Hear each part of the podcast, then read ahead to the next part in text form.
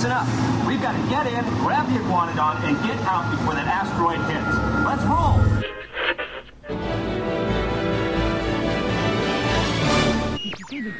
Will Doctor Humphrey, Doctor Victoria Humphrey, please pick up the epidermal cell scanner from bay number three? Thank you. Hello, chicken. I will not talk. I will not talk. We swim together. Yay! W D W Radio, your information station. Hello and welcome to the W D W Radio Show, your Walt Disney World information station. I am your host, Lou Mongello, and this is show number four hundred seven for the week of May twenty-fourth, two thousand fifteen. I am here to help you have the best possible Disney vacation experience and bring you a little bit of Disney magic wherever you are with this podcast, videos, blog, live broadcasts, special events, books, my audio tours, and more. Whether you're planning your first trip or you've been hundreds of times and like the details, secret stories, and more, there's something here for you. Be sure and go back and check out past episodes and subscribe to the podcast in iTunes and find everything else at W D W radio dot com. So my love of Walt Disney World really began in November of nineteen seventy-one on my first visit when I was just three years old, and it grew with every new trip and adventure that I experienced with my parents and my brother. But my interest and fascination grew in large part to what I experienced not necessarily while in the parks, but in the car ride there or back or at home, because I loved reading and collecting and learning everything I could about what makes this place special, and getting to peek at photos from construction to behind the scenes or even just pictures of my favorite attractions really fueled my love of Walt Disney World. And over time, my interest and my book collection grew. So this week, we're going to share our ten books that need to be in every Walt Disney World fan's library.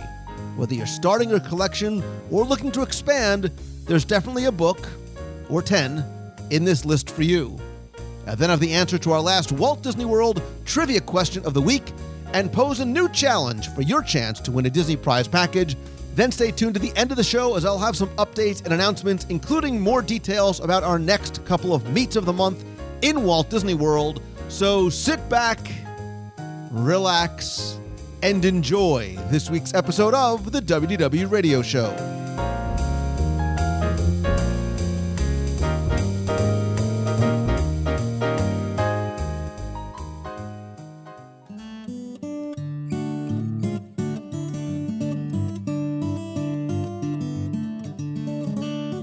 My love of Walt Disney World really began on my very first trip at the age of three in November of nineteen seventy-one, literally weeks after Walt Disney World had opened to the public. And it was rekindled every year with pilgrimages that my family took, like the Griswolds. We packed ourselves into the station wagon without seatbelts, facing the wrong way, and drove down to Walt Disney World. And, and the memories that I have of being in the parks on my dad's shoulders and sharing certain memories is really what started to light the fire for me. And I always loved, like every kid did and does that goes to Disney World, coming home with a different souvenir. And I remember specifically like the package of twelve souvenir postcards with the photos, and I would keep the A through E tickets and, and every scrap of paper from the room, including the Contemporary and Polynesian letterhead. And yes, I still actually have soap from the Polynesian from way back. And as I grew older, I became fascinated by not only what brought us back to this place every year, but millions of people year after year. And I wanted to learn more, right? I didn't want to spoil the magic, but I wanted to learn more. So I read everything that I could get my hands on. And I actually can trace it back to a single book that was the catalyst for my Disney enthusiasm, enthusiasm and unlo- unknowingly, what would really kind of be the beginning of a journey that would ultimately turn it, my passion into my profession. So today, I want to talk about not just that book, but the many others that continued to bring me some Disney magic and insight when I couldn't get to the parks, and really helped me learn and appreciate more about a place that is, without question, very special for so many reasons. So today, we're going to look at ten-ish books that need to be in every Walt Disney World fan's library. And I know you're laughing when I said ten, because you know it's going to be more than ten.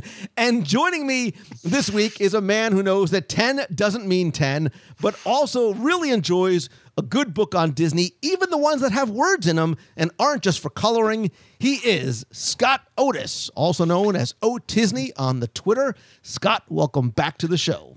Hi, th hi, Lou. Thanks for having me. Yes, I really can't wait to get delved into all these books because I love them. Now, you, you, you wait. You say that you can't wait, but I first asked you about this segment seven years ago in the Grand Canyon concourse of the Contemporary. I remember standing there in the shadow of the Mary Blair mural, and you're like, I don't. I'm like, dude, you've got eight trillion books on Disney, but yes. um, you've done. And, listen, you've you've been researching for about seven years now. And finally, you're ready to do the show. Yes, like Belle, I often have my nose stuck in a book, but I'm not very much of a, a speaker about them. I usually just kind of hoard them to myself and just delve through them. And but now I think I want to share some with y'all. And, and I've been to your house, which is a, a you know it's a scary. It's like American Horror Story in there, but and it's all it's a combination of American Horror Story and Hoarders kind of combined into one.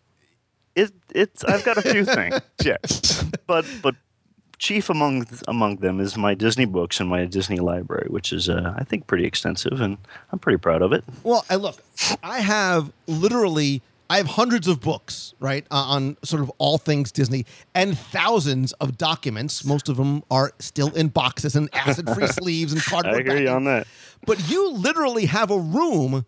An entire yeah. room, and obviously a very supportive s system around you to let you have this room dedicated to, to your Disney dive. It's it's like the, the final scene of Raiders of the Lost Ark at your house. It's very similar to that, and my cataloging system is also similar to that, and that I have no idea where anything is. But there there are sure a lot of them, and uh, I I have I've got a pretty nice bookshelf uh, that I keep them on with ladders and and rolling wheels and.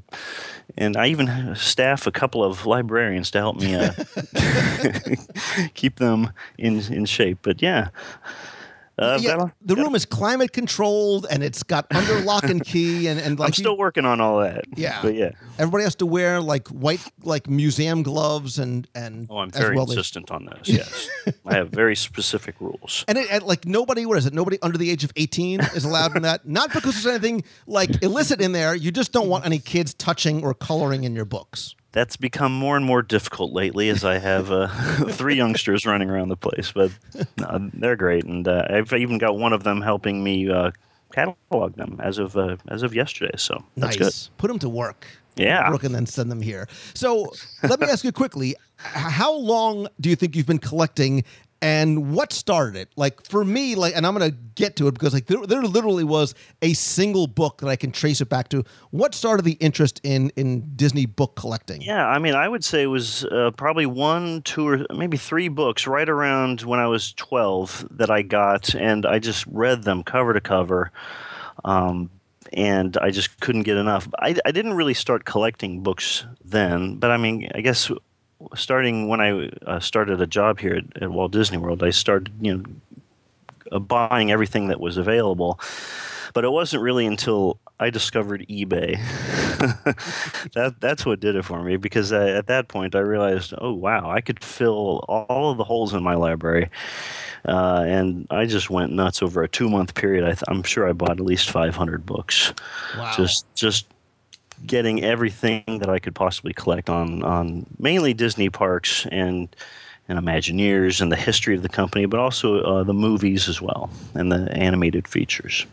Yeah, and we're so for today's purposes, we are going to try our best, and I use "limit" in air quotes to to limit this to books about Walt Disney World specifically. And I think it's it's obviously going to be very very hard. Uh, Very. To, to, yeah. We talked before we got on. I'm like, I have got thirty on my list that I tried to pare down to eight, and then I've got like fifteen honorable mentions. But I think, um, you know, it, it sort of it was difficult to choose because the books are they, they span such a wide spectrum. They really right? do, yeah. Historical to rare books to ones that enhance experiences in the parks. The only sort of limiter that I put on myself was I kind of took out of the equation the yearly planning guides, right? There are, there are, there are, are books oh. that come out year after. Is that all you have? two thousand one, two thousand two, two thousand three. So I've taken the yearly planning guides out of the equation. It takes nothing away from them. They're, they certainly have a place and they are fun in terms of uh, planning for your vacation.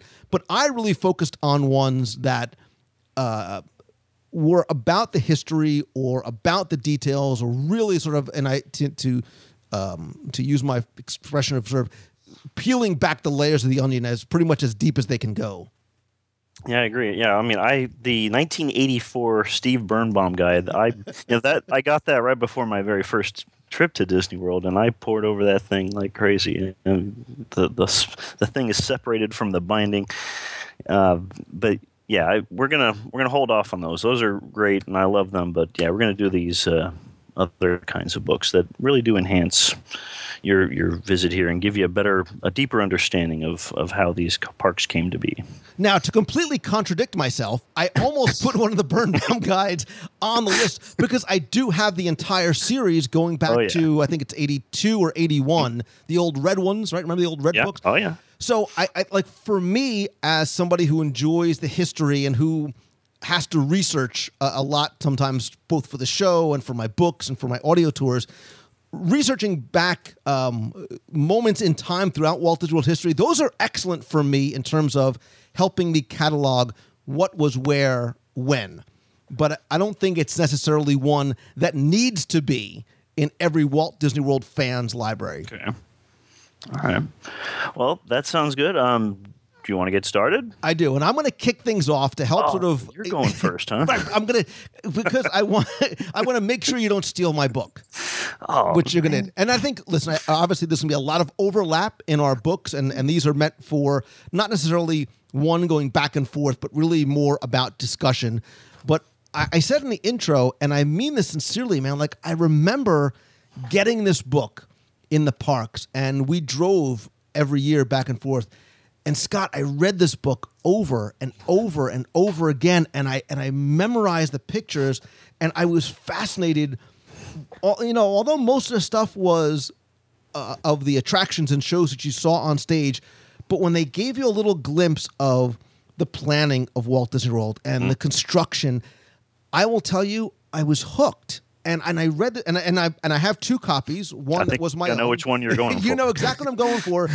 I have one that was my own, and, and I bought another one that wasn't quite as dog-eared because as much as I tried to keep it, um, you know, pristine, I, I was also you know a, a four-year-old, five-year-old, six-year-old kid, whatever it was.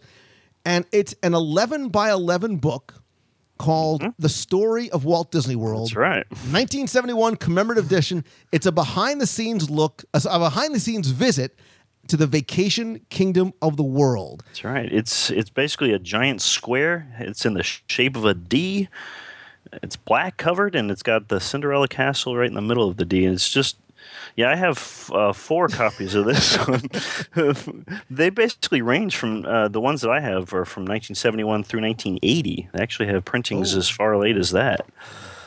But yeah, um, all eBay, of, eBay, here I come. Oh yeah, seriously. No, the the pictures in here are just phenomenal. Uh, with all of you can see the the creation of the Magic Kingdom and all the hotels, as well as it's kind of a snapshot back at to how Disney World was way back then. Yeah, it's it's a great sort of combination of a souvenir book and a history book. And now, obviously, forty years later, it is more of a history book for us because when you do look at pictures of, you know, the Haunted Mansion without the covered queue. And some of these, you know, I'm just sort of paging through it very quickly.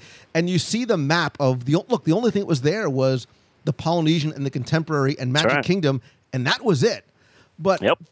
it also taught you a lot about how it came to be, the history of it, and Walt Disney and pictures of Walt and copies of old newspapers and blueprints and maps. And then when they show you, like, there's something, Scott, for me about the engineering of Walt Disney World Absolutely. That fascinates me. Like moving like hundreds of thousands of pounds of dirt and creating these these uh, water bridges and levees mm-hmm. and streets. It just it just blo- continued to blow my mind. That's right, and yeah, there's some amazing um, stories here about like just even how they transported the, the twenty thousand leagues under the right? sea submarines through downtown Tampa. Really, exactly. Um, it really is just it's it's a great historical timepiece. Yeah, and it was the behind the scenes stuff that really sort of got me. How they built the Contemporary, yeah. how they built the boats, right? How they built the castle, and it it never was about spoiling the magic for me. It really made me appreciate just what they did even more. And I think that's when I kind of realized, like, yeah, there is something really, really special about this place. And on the very last page, and it wasn't even the page, on, on the back inside cover, oh yeah, it wasn't just about what was going on now or in the past, oh, what but was it was coming about in tomorrow, the future. Right? Talk about how W E D was working on this thing called Epcot Center. Epcot, Ep- what's right? that? And the beautiful artwork that they had of, of you know, a very early concept of, of what World Showcase yeah. was going to be, uh, a future world. And uh, and World Showcase was going to be, and that's when I was like, man, yeah, yeah, oh yeah, I hear. And that actually, I don't know if that actually leads me into my first selection, if if if you don't mind the transition. Absolutely, this, but I will say, you obviously they don't sell it anymore, but you can still get this one online in varying degrees of yes. repair and disrepair, probably for. twenty, thirty bucks. I mean, if you get a really good copy from seventy-one in pristine ki- condition, it's going to cost you more. But I think for me, man, this is like without a doubt, oh, yeah. must have in, in the library. Pure gold. So seeing the preview at the end of that book about Epcot Center, it actually takes me to one of my, uh, my first book on the list, which is actually one of my first three books that I started collecting, Um, that where I started my Disney book collection, is Walt Disney's Epcot Center, Creating the New World of Tomorrow by Richard Beard, which was just the quintessential book um, about Epcot Center. I think this came out just before the park opened. It basically detailed every single pavilion, the construction of of each one, and the, all the films that they made for them, and, and the and all the attractions. And there's some amazing photography of the behind the scenes of the of the creation of Epcot Center. This is just an amazing book that I've literally read cover to cover many, many, many times. You can say hundreds. It's okay. We're not here to judge. I, yeah. I mean, I, as a kid, this was what I was reading nonstop. This was one of my, and still remains my uh, all-time favorite book, I would say. And I'm with you, because when we, again, we drove everywhere, and I'm not trying to date myself, but we didn't have cell phones or D V D players or handheld electronic devices with access to the internet in the car. We actually had to read books. This was one that came with me on a lot of trips, because it's a huge, first of all, it's a huge book, right? It really is, it's, yeah. It's probably ten inches by twelve inches and about two hundred thirty pages long. I, Scott, I believe this book in, in hardcover format st- still remains the de facto book Uh, by yeah. and about Epcot Center that there is out there. Um, I Without think it, it's it's such a, a wealth of information. First of all, I think that the photographs in here are ones that you can't find anywhere else. I love the behind the scenes, how it was all built. Even at the end, they sort of teased about other pavilions oh, that were coming, right. right? Like Africa, right? They had a whole yeah. section on Africa, but the artwork and the philosophy of Walt Disney and how it's evolved from his dream, and it goes pavilion by pavilion. Mm-hmm. And correct me if I'm wrong, there's probably three or so different versions of there this There really book. Are. I, I know that there are, there's two versions of the of the large hardcover book, one that actually came out uh, right before Epcot opened, and one just shortly ar- thereafter, where they actually substituted a few of the photographs, or, or that is, a few of the conceptual artwork with photographs uh, within the park, with guests there. And I, um, from what I can tell, the only difference between those two is some of the photographs, and there's probably about ninety different changes, but it, I, I believe the text is all the same. But then they also released a, uh, a condensed version, Uh, a hardback, which I believe itself has two versions, um, which is, you know, I, I have one of those two, but it's a, it's a essentially what eight and a half by eleven, but um, with maybe only about half the number of pages, about one hundred twenty-eight pages. Right. It's still the same idea. um, just just a little bit smaller.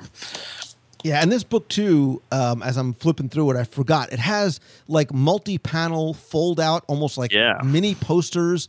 Um, this is still, when I do research for the show and and other projects I do, this is my sort of go-to guide when it comes to Epcot Center. I think that there's there's nothing that even comes close. Absolutely, and uh, it is a time capsule because uh, Epcot is one of the parks that has changed quite a bit since uh, since it first opened, and. Uh, This is kind of how it was back then, because a lot of it has changed, and it's not quite the same. Yeah, and it and they really sort of break it down pavilion by pavilion, and yeah. even things like Communicore, where they go through oh, the yeah. different exhibits uh, and really relate it back to how some of the Communicore exhibits tie into the pavilions. I mean, they really sort of weave it all together. And unlike some of the other books, there is a, a, a ton of text in here. It is not yes. just a picture book. That's right, and uh, it's some great reading. It'll tell you all about each each one, and very, very detailed. Yeah, and again, books like these, a lot of the ones that we're talking about, you can uh, find on places like Amazon sometimes. Other, and I'll mm-hmm. and I'll put links to some of these, but places like Alibris, A L I B R I S, mm-hmm. is a great place to find used books as well. And certainly eBay as well. I think, did you mention that? I'm sorry, is that E B A Y? E B A Y dot com, that's right. That's certainly where I got a good chunk of my books. So for me, and this is another one, Scott, that almost took the top spot, but I think I put the the uh, the first book, the Black uh, Story yeah. of Walt Disney World book in for sentimental reasons. It, it's certainly a very uh, subjective book for me. But right behind that on my list, like one A, was another book that I have multiple copies of, like you. And it came out much later, but I think at this point is when my interest in learning as much as I could and my appreciation for what I was consuming really started to peak. This is where I was actively searching out additional information and old newspaper articles and, and some of the more obscure books about the history of Walt Disney World. But I still argue that since the world began, Walt Disney World's first twenty-five years by Jeff Curdy with a foreword by Roy E. Disney That's is right. the perfect combination of beautiful. Again, we, we appreciate the beauty of a book, right? Mm-hmm. So it's in hard, it's in softbound.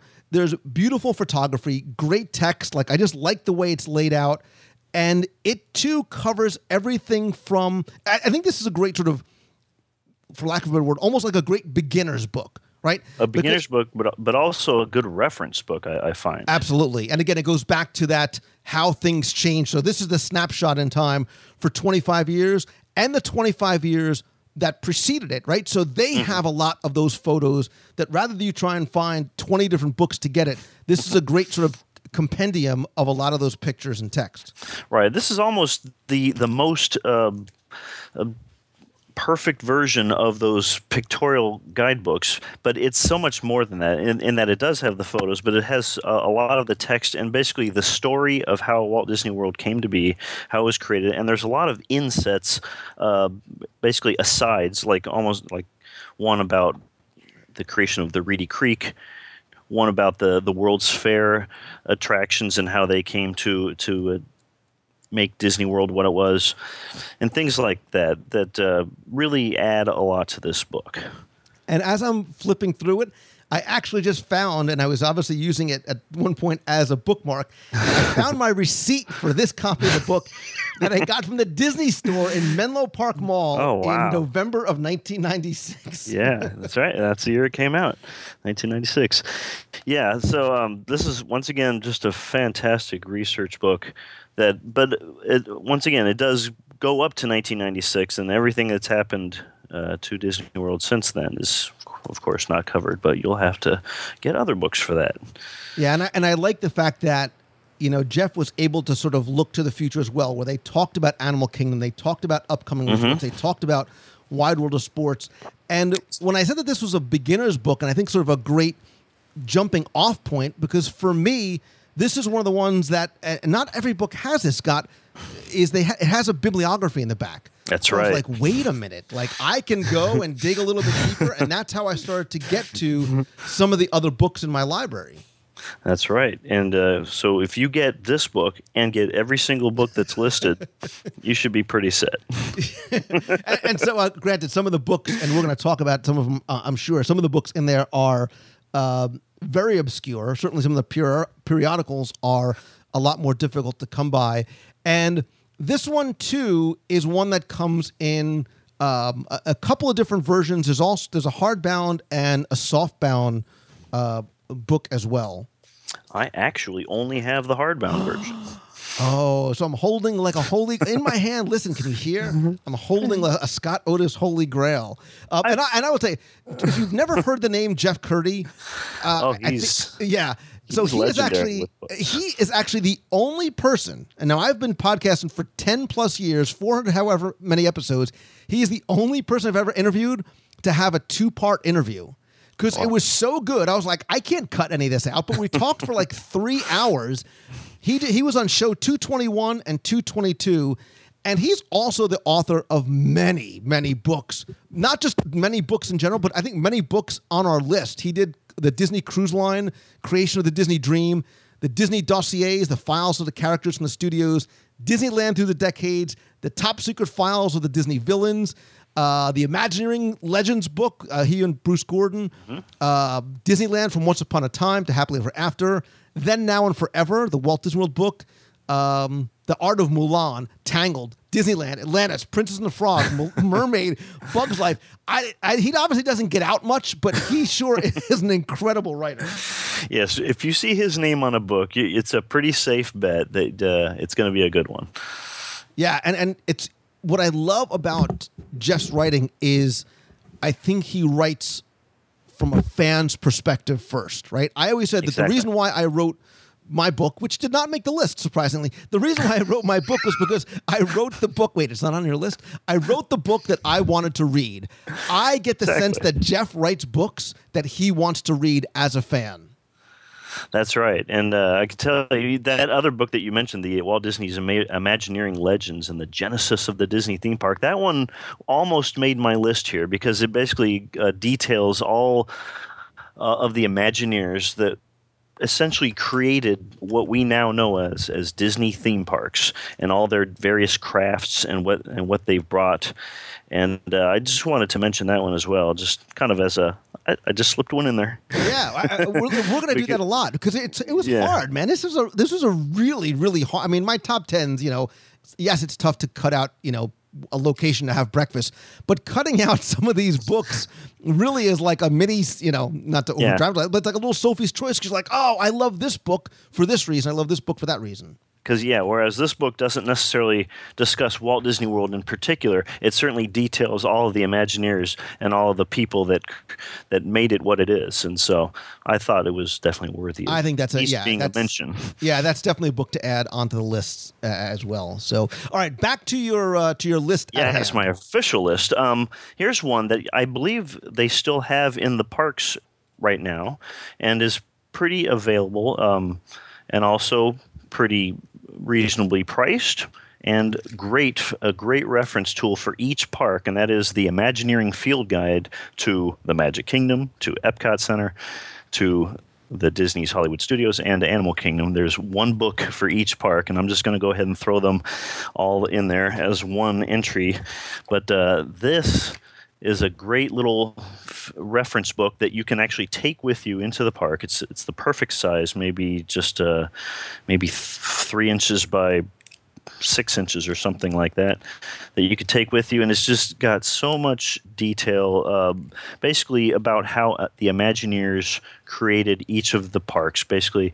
Uh, and they go land by land for each of the four parks and just talk about, you know, uh, all of the conceptual artwork, uh, basically how things came to be, um, even the creation of signs, kind of like uh, like a like they're setting the story for you, setting the place for you, um, and, and quite a lot of conceptual artwork as well for each of the attractions.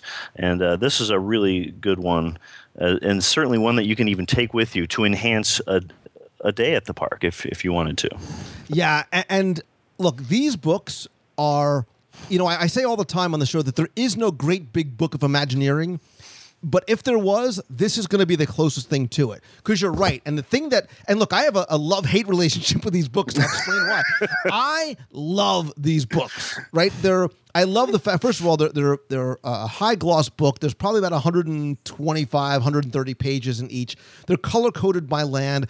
I dig the little sort of call-outs that have, you know, facts and figures, but I love the fact that you'll get uh, an image of a bracket and how they design right. it, and the color choices and the squash and the stretch of, of Mickey's Toontown Fair. I, I love, love, love these books. I have two copies of each. One that I use for research. Don't laugh at me. I'm not laughing. Because I know, because the spine gets, you know, you end up, you know, breaking the spine a little bit. And I have ones that I keep. But what the, when I said hate, I used air quotes, and I don't hate it certainly. But I literally, and this, you're going to make fun of me probably, but in doing research, I would literally have to take a magnifying glass because oh, I hated yeah. the fact that the the artwork was so small. I was like, oh, God, blow this up. Like, I want to see, you know, the design for Madame Leota's cart, like, in a big eight and a half by eleven image, because there's such great te- detail that gets lost. But, again, here, I found pictures that I hadn't seen anywhere else. Yeah, that is the one downfall of these books. I actually had the fortune of uh, of assisting Imagineer Alex Wright uh, with the um, the research into these books, and and yeah, I mean, I think they they definitely, because it's a field guide, they wanted it to be of a size that somebody could easily just slip in their pocket and take with them and enhance their day uh, at the parks. And and because of that smaller size, that is the, the chief complaint, the chief problem with this is that the – and there's a lot of really beautiful artwork in here. It's just very small. Yeah. And, and look, so. and I think what is awesome, like at the beginning of the book, they really do give you an Imagineering one oh one. Yeah, that's they right. explain to you, you know, I think if I had – if they explain to you not just how it's done – but why it's done.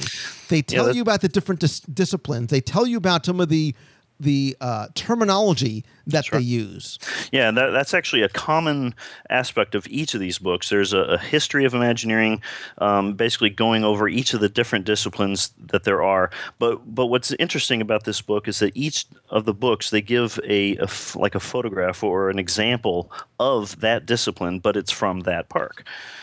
So that's and so it makes it more relevant, of course. And then, of course, there's also two pages of just kind of the Imagineering lingo, and that that's actually common with each of these books. And he actually did make uh, one also for Disneyland and Disney California Adventure to make a complete set for the uh, domestic parks. And he's actually um, redone the Magic Kingdom one and Epcot since their uh, since they first came out. So.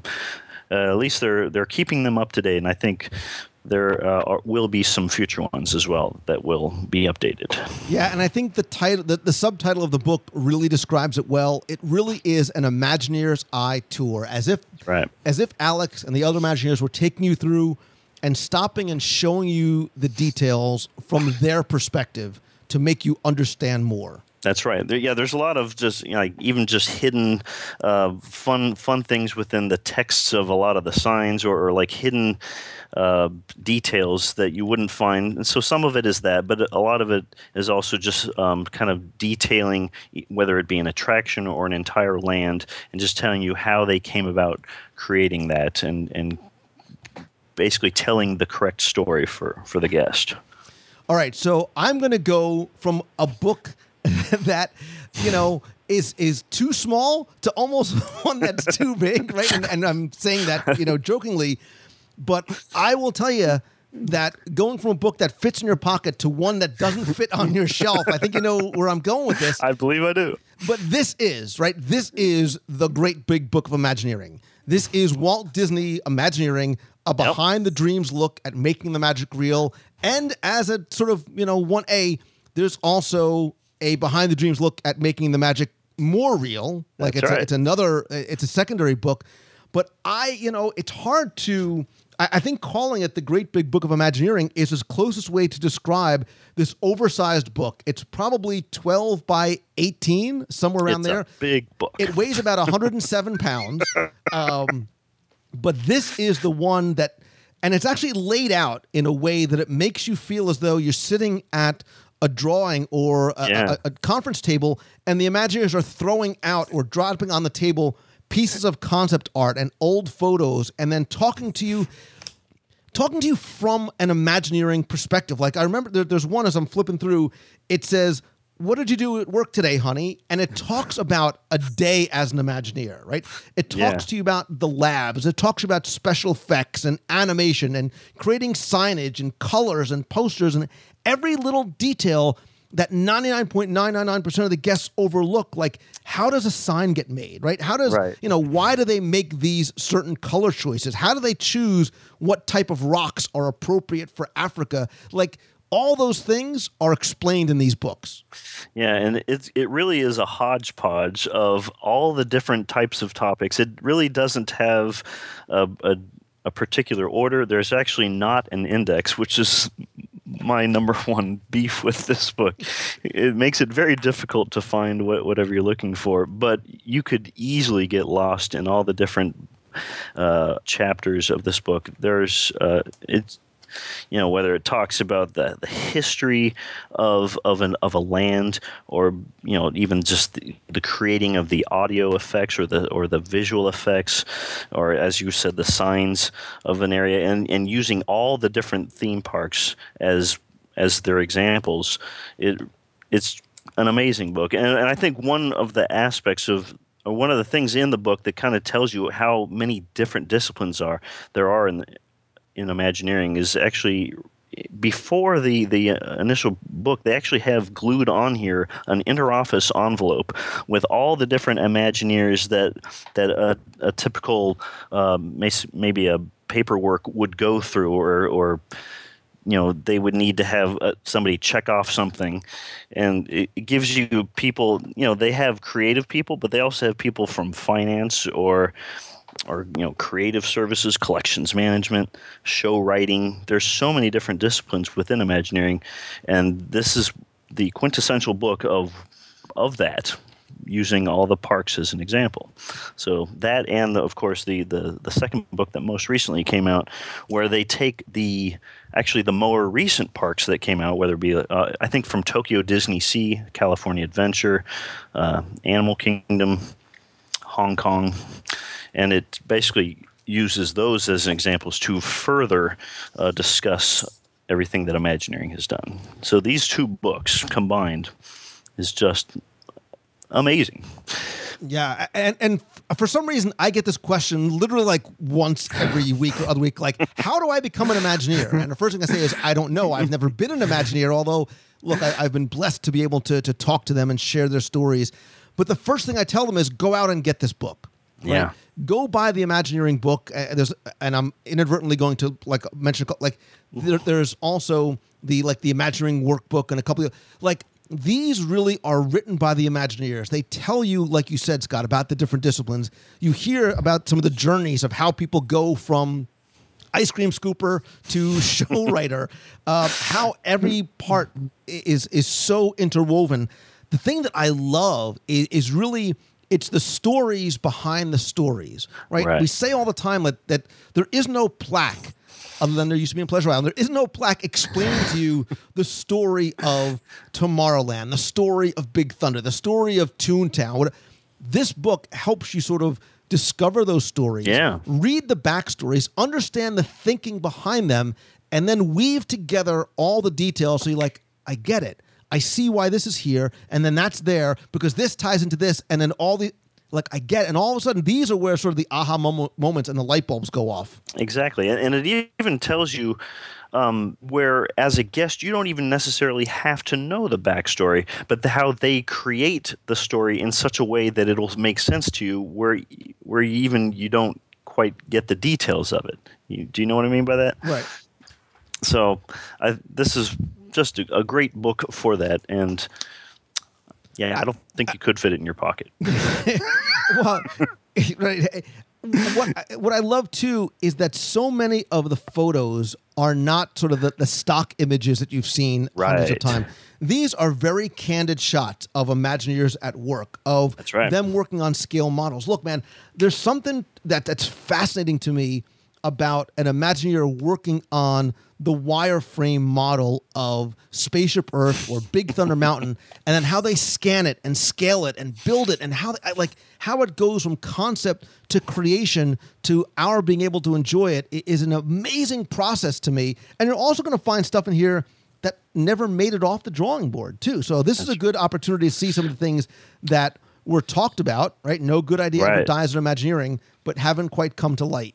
Yeah, because if you just even look at the details of all the pictures, you'll you'll see things on the walls that, oh, it looks like they were planning this at that time, or you can see some of the different models that they're working on, and and uh, see where in the parks that they ended up. So, yeah, there's there's definitely a wealth of information and photos in this one. And you know, I laugh all the time when you see on like T V or Facebook, like, oh, this you know abstract piece of art just sold for nineteen million dollars. I'm like, have uh-huh. you seen Dorothea Redmond's work? Like, that's some guy scattered paint on the wall, and look at the artwork that she has in here. Like, look at some of these incredibly talented people whose names you don't often know, right? Disney, I right. think Disney and D twenty-three, it's where they have done a good job of bringing some of these people to light. But if you really want to have an appreciation, or if you're like, hey, this is what I want to do, this is a great sort of uh, it's I can't even call it an entryway, but it's an, it's a good entry point, but very advanced book as well. All right. Uh, so where would this book be available? Uh, I believe this book, I think you can still get it in the yeah. parks. Right? I believe, uh, yeah, not, not all of them have it, but I think I have recently seen uh, at least the second one in the parks. But it's also uh, pretty common on Amazon. Right. And I'll be stealing well. your copy as well as putting that up on eBay. So um, stay, right. Oops. Okay. And I think it's about, it's probably about forty dollars or so, somewhere around there. Mm-hmm. Yeah, it definitely retails. I think you can get it for cheaper than that, uh, though, with some discounts on Amazon. Yep. There you go. So anyway, um, going on to my next choice, I would say I'm going to detail further into particular attractions within the park, mm-hmm. some of the, the better-known ones, and I'm going to include a three-pack, oh. if you don't mind. We're in this. I'm looking at you like, I see you, brother. I got the same thing on my list. And that is the what I guess you could call the Jason Sorrell trilogy. That's I call it the Jason Sorrell collection. Which is the Pirates of the Caribbean from the Magic Kingdom to the movies, the Haunted Mansion from the Magic Kingdom to the movies, and his latest, the Disney Mountains, Imagineering at its peak. And these are some uh, great uh, books. Actually, the Pirates book and the Haunted Mansion book both have actually uh, since been uh, reissued with, with new stuff. But basically, Jason goes into every iteration of these attractions, that is uh, starting at Pirates in the Haunted Mansion. Basically, he talks about each one, the creation of the original at Disneyland, and then how it uh, continued on to the Magic Kingdom, and then through the, the parks that are uh, around the world, and just goes into incredible detail with the story making and the Imagineering of all of these, and all, uh, at least in the different versions of the Pirates of the Caribbean, especially the the one in Paris, is incredibly unique. It talks about all the different story changes w within them, and then of course the same with the Haunted Mansion and you know Disneyland Paris's the Phantom Manor. Um, there and there's just so much artwork, and um, once again, just Imagineers at work, and all the different storyboards and and. and artwork that they created for each of these attractions. And then it goes into how they created the the movies, at least with the Pirates of the Caribbean. The, the I guess there now have been four of them, and they're working on a fifth. I think this only talks about the first two or three movies. And then the Haunted Mansion. Yes, there was a Haunted Mansion movie with Eddie Murphy. And you, it does talk about the, that some. Did you rip out the, the last twenty-five pages? No, no, I kept that in there. I just I don't access that as much. That's uh, that's not one of Disney's best, but that's okay. And then this most recent book, the the Disney Mountains book, he goes into every iteration of, you know, basically starting from the original, which is the Matterhorn, and talking about um, the creation of that, which was the the first steel tube ro uh, roller coaster, and then going into Space Mountain that you know opened at Disney World initially in nineteen seventy-five, and then all through all of the Big Thunder Mountains and Splash Mountains and even things like Grizzly Peak at California Adventure or Mount Prometheus at Tokyo Disney Sea, and all the different variations of Disney Mountains and, and the rides that have come to be in them. And there's just a vast amount of material and just wonderful artwork about the creation of each of those and uh, throughout the world. Just yeah, man. An amazing book. Dude, I'm with you. I had this very, very high on my list. Like it was among the next two, the the, the Sorrell collection, as it were. um, and actually, trilogy is soon to almost be, I think That's it's right. going to be a, a quadrilogy, because there's a new Haunted Mansion, Imagineering a Disney classic from the Magic Kingdom book, supposed to come out this summer um, on paperback. Um, I, I assume that that is still on schedule. It's about a, a sort of really the attraction itself.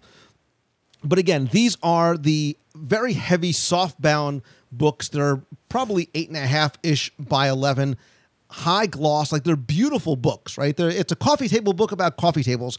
It's a uh, they're, they're beautiful. For all those people like myself that have always wished that you could take a behind-the-scenes tour of the Haunted Mansion and turn the lights on and be there, not with just with current Imagineers, but with the people that helped create it, right? To go through with a Rolly Crump or to go through right. with some of these other people that helped to determine the direction, right, of, of where it was going to go, that were in conversations with Walt. You know, I'm talking obviously specifically about things like Haunted Mansion and Pirates. Like, it's fascinating. It's a fascinating read to me. And then to... That, that sort of logical pro progression, like you said, from Disneyland to Disney World to the other parks and then into the movies, again, tying it all in together.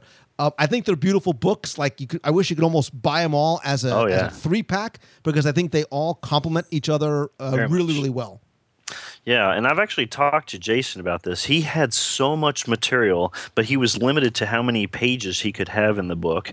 And and they also specified that a lot of the artwork, especially in the Mountains book, had to be big. And I he he said he had at least four times the text. Yeah. That he had written for this book, but he had to cut a lot of it. And so hopefully uh, there could there may be uh, a future book. And I, I think he's also working on one for the uh, the Lucas, the George Lucas attractions. Yeah, I remember him talking about a uh, a Star Tours. Yeah, one way that would combine the Star Tours, the Indiana Jones franchises, and uh, all of that. Yeah. Yeah, I don't know uh, if those books are uh, are going to happen. And I understand, you know, it's one of those things. It's it's that delicate balance, because we're such visual people, and you can appreciate so much more by by looking at the visuals. And I love.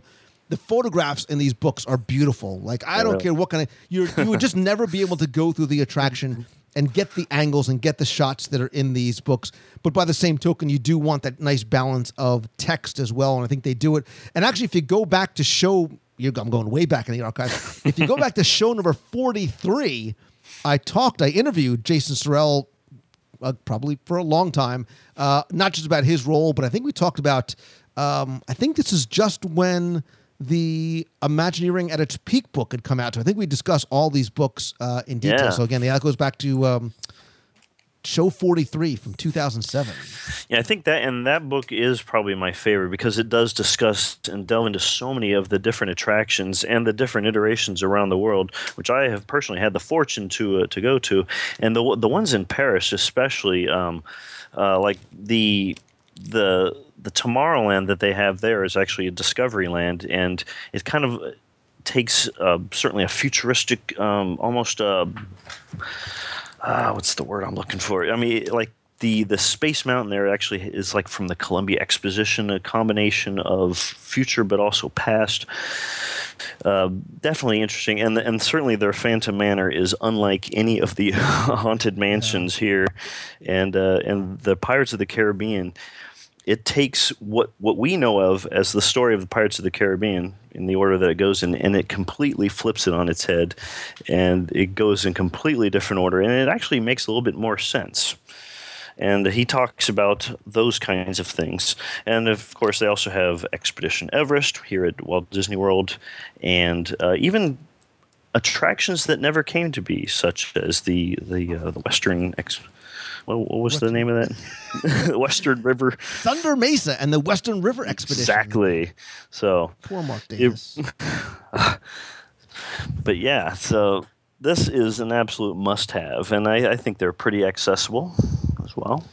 So this is what I was afraid was going to happen, Mister Otis, right? We are fifty minutes in, and I don't even know what oh. number we're on, but I still have, forget my list, I still have one, two, three, four, I have six more books just on my desk. like so I, I have about thirty more. Right? So this may, if people like this uh, episode, you're going to have to tweet me and go to the comments section and let me know uh, and come to Facebook. If you like this, if you like this um topic and want us to cover some more of these books in detail, let us know. But I think what we're going to have to do is maybe pick one more, okay, and then save some of the rest, because otherwise we'll do forty-five minutes of honorable mentions. Because like the six on my desk, uh, I have to mention for different reasons. So I, I don't. I we, could, we could probably we could probably quicken it up, and uh, I'm afraid to I'm afraid to see which one I want to go to next. Um, Because one of them is a is a very it's a much more academic book. One is more of a picture book. One is a souvenir book. One is a cast member only book. Ooh, um, wow. One is about is a is more story driven. Um, Let's see if we can tackle them quickly. Maybe not delve into them oh, as much. But but they're so. I know. I'm, hug, I'm hugging my book as if it's. But you go ahead.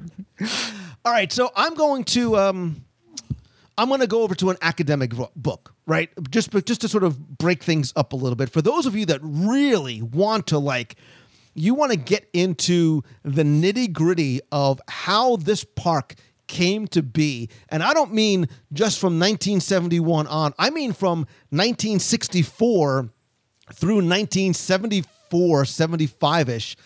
A book to get, and I think it maybe has five or six pictures. I mean, it is a very academic, but it is, but it's still a great read. It's called Florida's Disney World, Promises and Problems. It's a hardcover wow. book, right? I'm going way back, brother. You went way academic. Dude, I'm listen, it does not get much more academic than this, but I will tell you, man, again, for me, as a researcher who loves the history, look, when I was writing my books and doing my audio tours, historical accuracy uh, is very, very important to me. I'm not saying I actually got it right, yeah. but it, in theory, it's very important to me.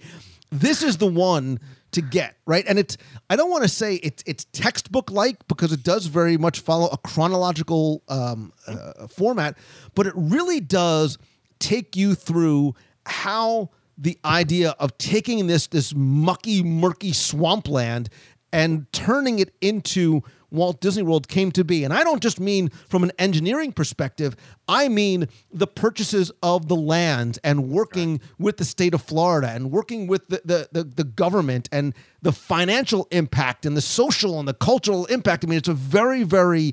Um, it, it's a. I don't want to say it's a dry read, but you really... I mean, there's a lot of facts and figures and numbers yeah, in here. Yeah, there really are. But if you want to understand the impact that Walt Disney World had, forget on on modern culture and, you know, on, on on the state of Florida and Central Florida and the stories behind the stories about how this came to be, this is the one and only book that you need, because it has, you know, um, it has referenced articles from newspapers from the sixties and seventies and interviews. I mean, it's very, very incredibly well thought out and very well researched.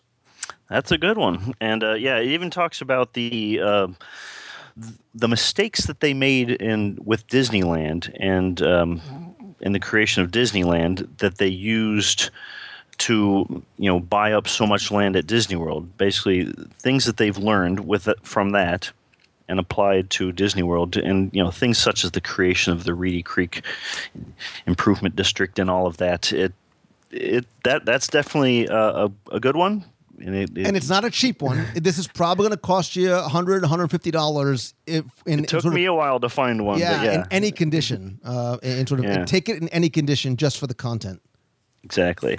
Uh, so I, I'll go ahead and add uh, another one that's a little bit um, – um, this one actually has essays. This one is called Disney uh, – sorry, Designing Disney's Theme Parks, The Architecture of Reassurance. by, by Carl Ann Marling. And this one actually has several essays about almost like the not only the creation of Disney World and the theme parks, but also what they mean to a guest as as being a guest, and, and how it can reassure you into thinking that the world is a better place. And this one is, I would say, less dry than that than that last one that you gave, and it does have a lot of uh, images in it as well, both uh, conceptual artwork as well as photographs. But all, but it does uh, it does have a I believe a foreword, um, or at least an essay by Marty Sklar, if I'm not mistaken. Or, yeah, he does one of the essays, The Artist as Imagineer. But there's basically, I think, five or six different essays. One's about making imagination safe in the fifties, Disneyland's fantasy art and architecture, or forty years of overstatement, criticism, and the Disney theme parks. But it basically talks about mankind and... and the Disney parks and what they mean to, to the world. And I think that's a good one as well. Yeah, I agree with you too. And I think this is a, a nice balance of uh, a little more academia mixed in with some really... And I think that there's, again, there's concept art in here that I haven't found in other books, which I yeah. like. I like the fact that it's it's unique to here. And you're right, it does talk about a much more global reach in terms of architecture and sociological impact, and mm-hmm. there's interviews with Frank Gehry. I mean, there's a lot of really uh, interesting, and I think what's what, and it's it's nice to kind of end on this book, because I think it it brings in a very very different angle than probably most of the other books on the, the list. Right? It, it is very mm-hmm. much not a souvenir book. It is not a, a promotional book. It's not meant to be like, hey, we need to go to Disney World kind of book, but it really gives you Uh, a deep dive into the the thought process in terms of design and engineering right. and execution. Right. And uh, this one is, I believe, something like twelve inches by twelve inches with a bright yellow cover. It's hardback with the picture of the Cinderella Castle right on the cover, in case you were looking yeah, for that one. two hundred twenty-five or so pages. Like, you're going right. to get your workout. Forget CrossFit, man. Just buy these books and just walk around with them in your backpack. Like, that's the that's only right. That's a, a workout right there. Just bringing the books into this room where I am right now recording this show, that was quite a workout, because I still have a lot more to talk about. I, I do too. Um, I mean, I can go off the list that I made for this, or just turn around and look at some of the books in here and maybe do this again, but only if people tell us that they like it. So you need to tweet me at Lou Mongello. You can also tweet Otisney, O T I S N E Y, and let us know that you enjoyed this on the Twitter. And come to the comment section. Go to w w w dot radio dot com slash four oh seven and tell me, what's your book? What's the book that you need, or that, that, that you keep going back to, or is so incredibly dog-eared because you love it so much? Or maybe, what's their holy grail? Right? What's your holy grail of Disney books? And Scott, I'm going to ask you, do you have a holy grail of books that uh, that you, ha- other than the copy of Since the World Began that's in my hands right now, other than that book, is there one that you would just love to get your grubby little hands on? I do, but I can't tell you what it is, because there's so few copies of it out there that I, I still keep looking for it.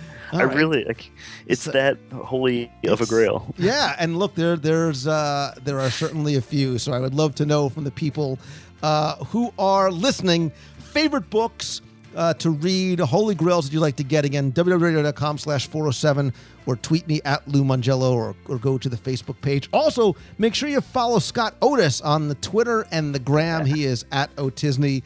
And Scott, my friend, dare I say, we have to do this again? We do have to do this again, because I do feel as though this list is incomplete.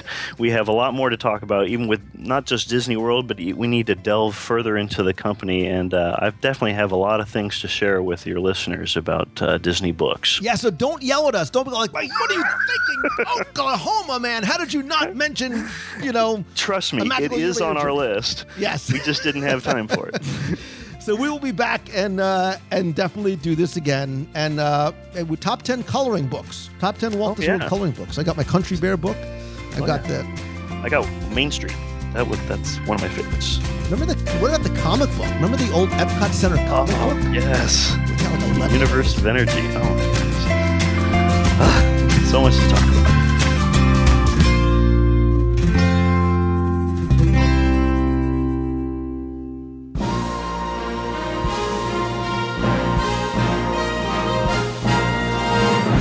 time for our Walt Disney World Trivia Question of the Week, where I invite you to test your knowledge of Walt Disney World history, or maybe see how well you pay attention to the details in what you see or hear throughout the parks and resorts. If you think you got it right, you can enter by email for a chance to win a Disney prize package. Before we get to this week's question, let's go back, review last week's, and select our winner. So we are right in the midst of Star Wars weekends here at Walt Disney World, and last week we did a live dining review of the Star Wars Galactic Dine-In Breakfast, where you could meet characters from the Star Wars universe and a lot of villains right there at breakfast, maybe trade with some Jawas. And for now, Star Wars Weekends is the only time and place that you can meet Star Wars characters in Walt Disney World. However, at one time, you could not only meet Darth Vader, but Luke Skywalker as well. And your trivia question last week was to tell me where, and if you think you knew, when you could actually meet Darth and maybe even catch his son in Walt Disney World as well. You were playing for all seven of my virtual audio walking tours of the Magic Kingdom, including the brand new Tomorrowland edition, which was just released a couple of weeks ago. You can find out more or order yours at w d w radio dot com slash Tomorrowland. But going back to the answer to last week's questions, you actually could meet Darth Vader, and for a very, very short period of time, even Luke Skywalker, at the old Walt Disney World Village. And if you're not sure where that is, Walt Disney World Village was Lake Buena Vista Village. It's now downtown Disney and soon going to be Disney Springs. But back in October of nineteen seventy-seven, just a few months after the first Star Wars, Episode four, A New Hope, had been released, so I guess Darth Vader was tired of doing the whole media circuit and needed a little vacation. And where did he go? Darth Vader, you just changed history by being the most evil villain in the most successful franchise of all time. What are you going to do next? I'm going to Disney World. He went down to the Captain's Tower over at the Walt Disney World Village and met guests and did pictures and autographs and everything else like that. And there were other stars there as well, including his son, not Luke Skywalker, but Mark Hamill was there, and some other stars from the movie uh, signing autographs and giving out posters. But yeah, so Darth Vader, Luke Skywalker, and some of the other stars for Star Wars used to be able to meet in the Walt Disney World Village. Congratulations and thanks to all of you who got this one correct, and a few of you who had memories of meeting Darth Vader as kids or adults uh, back in nineteen seventy-seven. I randomly selected one correct entry from all the entries that I received via email this past week. And the winner of all the audio walking tours is Mark Knopfson. So Mark, congratulations. Everybody else, thank you so much for playing. If you played last week and didn't win, that's okay, because here's your next chance to enter in this week's Walt Disney World Trivia Challenge. So this week, let's see how well you pay attention to what you hear in the parks, because all you need to do this week is identify where in Walt Disney World you heard this phrase. All right, all right. The circus might be a good way to spend the afternoon. There you go. All you need to do is tell me where in Walt Disney World you can hear or could have heard that phrase.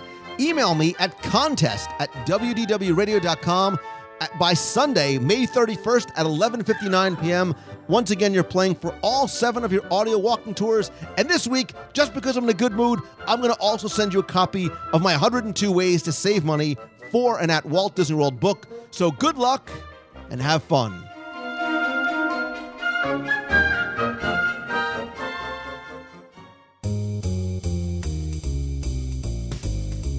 That's going to do it for this week's show. Thank you so much for taking the time to tune in this and every week. Whether you are a first-time listener or have listened to all four hundred seven episodes, I sincerely appreciate you sharing your time with me and letting me share my passion for Disney with you. Also, big thanks to all the new members of W D W Radio Nation. I just finished sending out this past week lots of care packages and t-shirts and logo gear and backpacks and scavenger hunts and a few other surprises as well. If you want to help the show and become part of W D W Radio Nation, you can visit w d w radio dot com slash support. It is completely optional, but a great way to get some additional benefits and rewards, including monthly scavenger hunts and custom Magic Band covers, t-shirts, care packages from Disney World, exclusive live video group calls, and lots more. And of course, don't forget that a portion of the proceeds of your contribution goes to the Make-A-Wish Foundation through our Dream Team project. Again, to find out more, visit w d w radio dot com slash support. Also, be sure and visit W D W radio dot com. There's lots more there in addition to the podcast, including multiple daily blog posts from a great team of blog writers. We have a free email newsletter, videos, free app for your mobile device, and don't forget to join us every Wednesday at seven thirty p m Eastern for W D W Radio Live, where I do a live video broadcast where we talk about this week's Walt Disney World news. You can be part of the show as you chat and ask and answer questions in the chat room, and then I stay on for a while after. Talk about anything you like, and so you can sort of ask me anything in the lightning round. Again, that's every Wednesday, seven thirty p m Eastern. You can watch by visiting W D W radio live dot com or downloading the free Ustream app and doing a search for W D W Radio. You can watch from your mobile device, iPhone, iPad, Android, whatever it may be. Also, be sure and connect with me on Twitter. I'm at Lou Mongello there, and on Pinterest and Instagram, facebook dot com slash Lou Mongello. You can follow my personal profile there, or like the W D W Radio page at facebook dot com slash, you guessed it, W D W Radio. And while I love having conversations with you online, I believe that nothing beats a handshake and a hug, and that is why I continue to do for the past seven or eight years or so, Meet of the Month every month in Walt Disney World. The next one is going to be June fourteenth in Tomorrowland at Cosmic Rays Starlight Cafe. Inside, I promise. Uh, we're going to celebrate the release of the Tomorrowland audio tour and the release of the Tomorrowland movie starring George Clooney. Again, that's going to be Sunday, June fourteenth. We're also going to meet July nineteenth, August thirtieth. We're going to have a day at Typhoon Lagoon.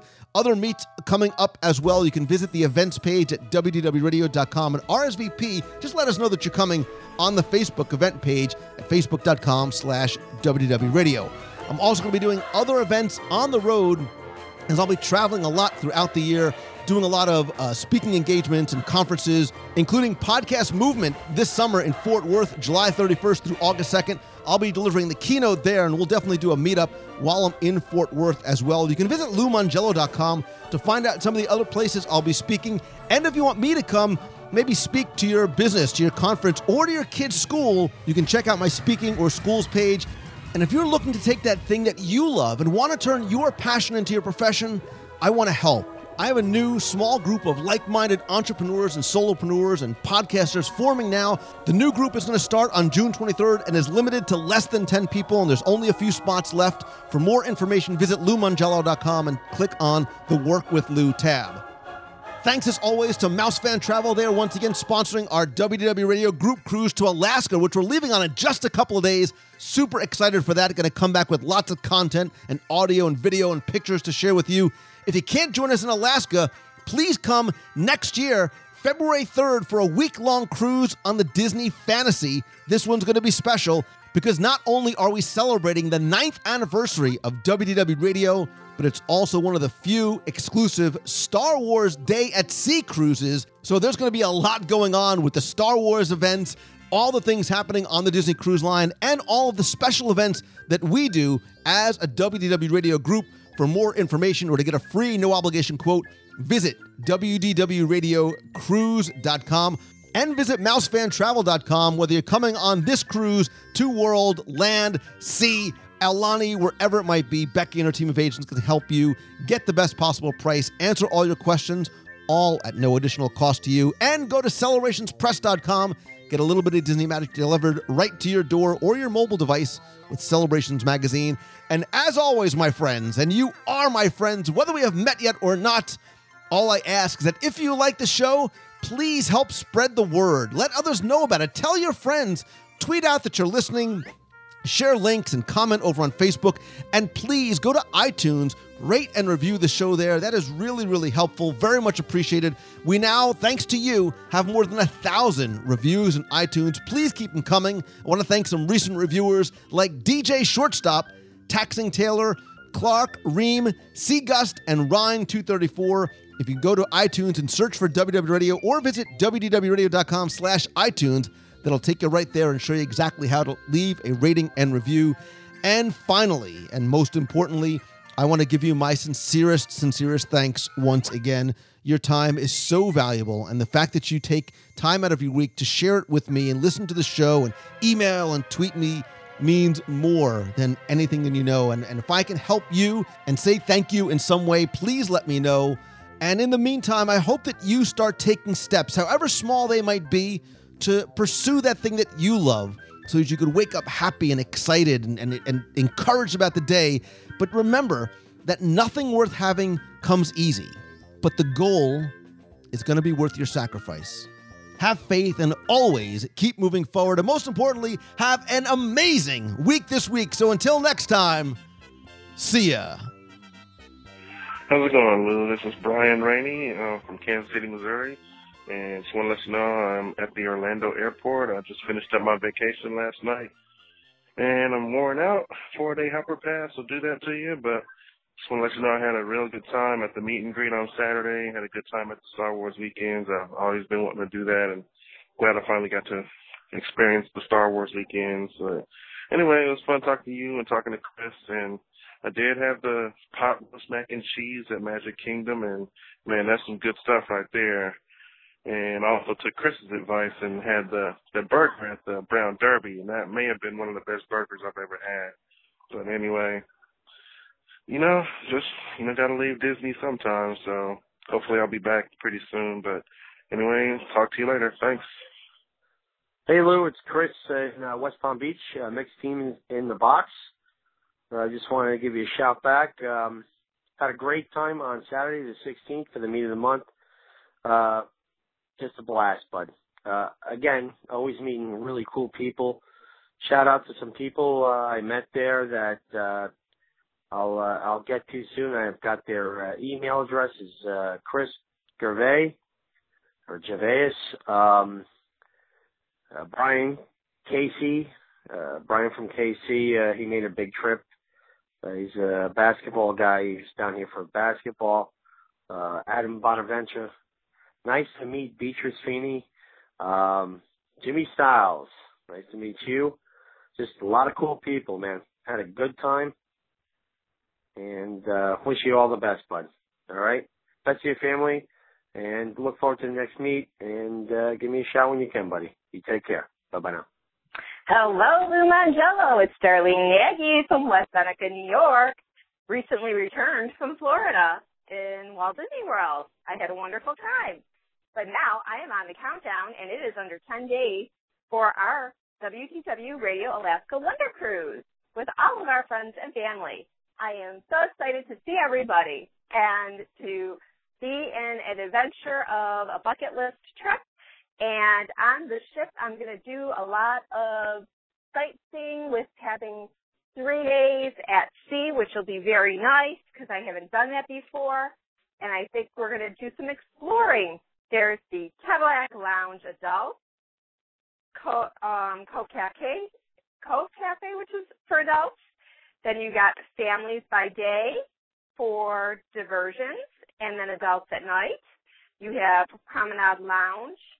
Um, beverages and snacks and internet for all ages. You have Signals for twenty-one and over, which is adults, and the Wave Band is all ages during the day, but then it, it's for adults at night. So we've got a lot to check out while we're on this ship. I can't wait. See you all starting next week Saturday. Oh my gosh, I can't believe I'm saying next week Saturday. Everybody have a magical day. Have a great weekend. Happy Memorial Day. Hugs.